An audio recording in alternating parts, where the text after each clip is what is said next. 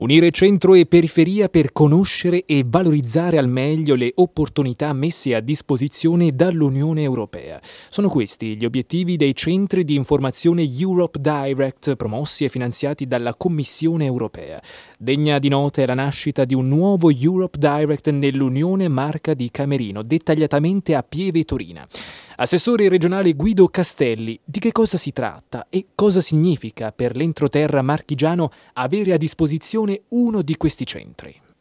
Europe Direct è un'antenna che direttamente da Strasburgo e Bruxelles irradia il suo messaggio nei luoghi più disparati e più decentrati del continente europeo. Merito davvero del Presidente Gentilucci, sindaco di Pieve Torina, che ha voluto riproporre una candidatura che ha il merito di dare alla Regione Marche due di questi centri di diffusione e di raccolta di informazioni. Uno in Regione dove si concentra tutto il nostro team think tank di gestione delle provvidenze europee, uno proprio là dove il volto delle Marche risulta ferito e affaticato dalle recenti vicende del sisma. È un segnale importante aver scelto proprio uno dei luoghi simboli del terremoto per far sì che vi sia un desk, uno sportello, un luogo dove si presenta l'Europa, si fa conoscere l'Europa, ma si raccoglie anche l'opinione dei territori sull'Europa. Ecco, io credo che il vero vantaggio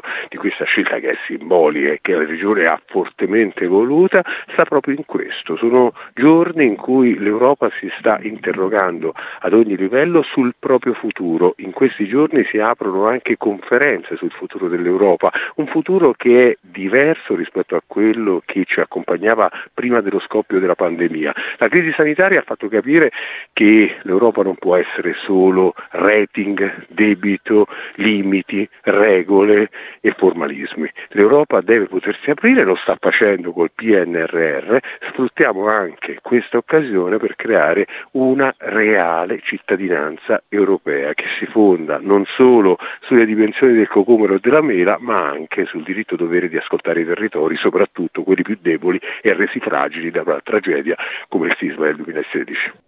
Ecco Castelli lo ha appena citato, il Piano Nazionale di Ripresa e Resilienza, ma anche il decreto Sostegni bis, tema ricostruzione. Quali sono le ultime su questo fronte guardando dettagliatamente alle aree terremotate della nostra regione?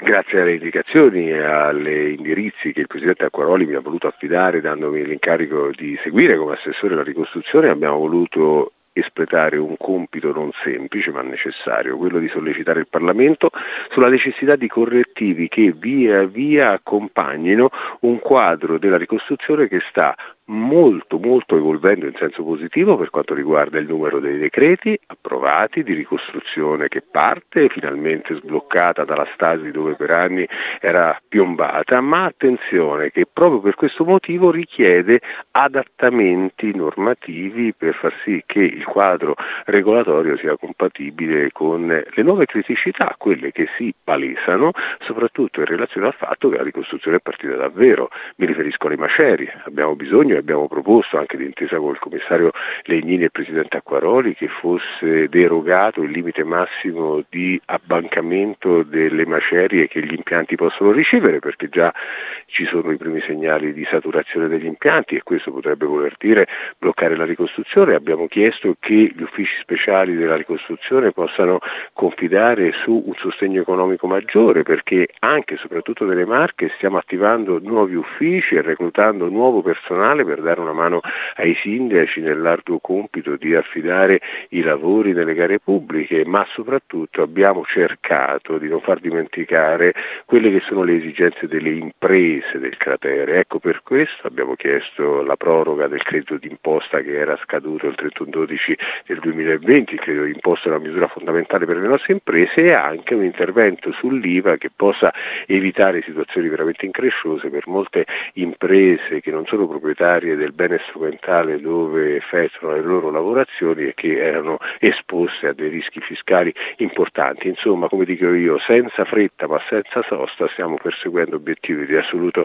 rilievo, d'accordo ovviamente con una volontà politica che è quella della coalizione di governo, della giunta regionale guidata da Francesco Acquaroli, di essere pronti, capaci ma sempre disponibili all'ascolto. Questa è la vera svolta, la capacità di rendere il principio della sussidiarietà l'ingrediente decisivo per la ripartenza del cratere.